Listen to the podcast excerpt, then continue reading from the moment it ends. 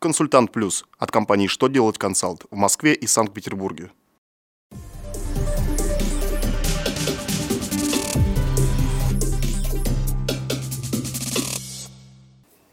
Добрый день! Для вас работает служба информации телеканала «Что делать ТВ» в студии Ольга Тихонова.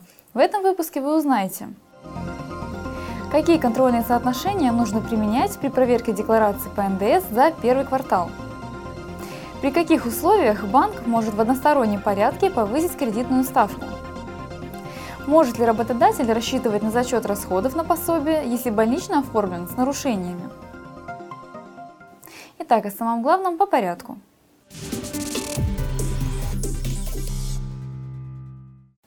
ФНС РФ обновила контрольное соотношение декларации по НДС.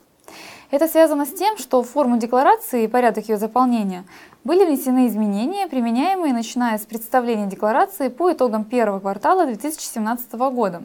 В частности, третий раздел декларации дополнил новыми строками. Применяя контрольные соотношения, налогоплательщик может самостоятельно проверить правильность заполнения декларации по НДС.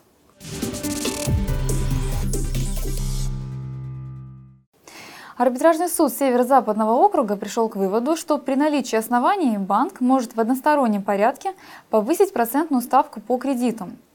В рассмотренном судом случае банк, согласно договору, мог в одностороннем порядке повысить процентную ставку при изменении курса валют индекса ММВБ, РТС или ключевой ставки Центробанка.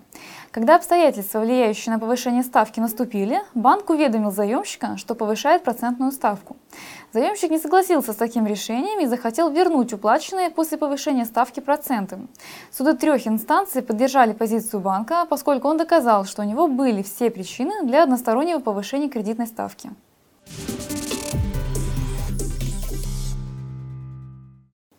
Фонд социального страхования должен зачесть работодателю расходы на пособие по больничному, даже если врач оформил его с нарушениями.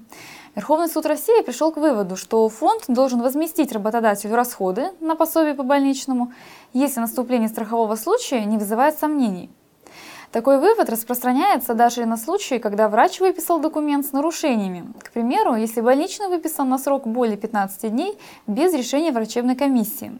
В таких случаях фонд социального страхования может потребовать возместить расходы на страховое обеспечение по некорректно оформленному листку временной нетрудоспособности у организации, которая его выдала.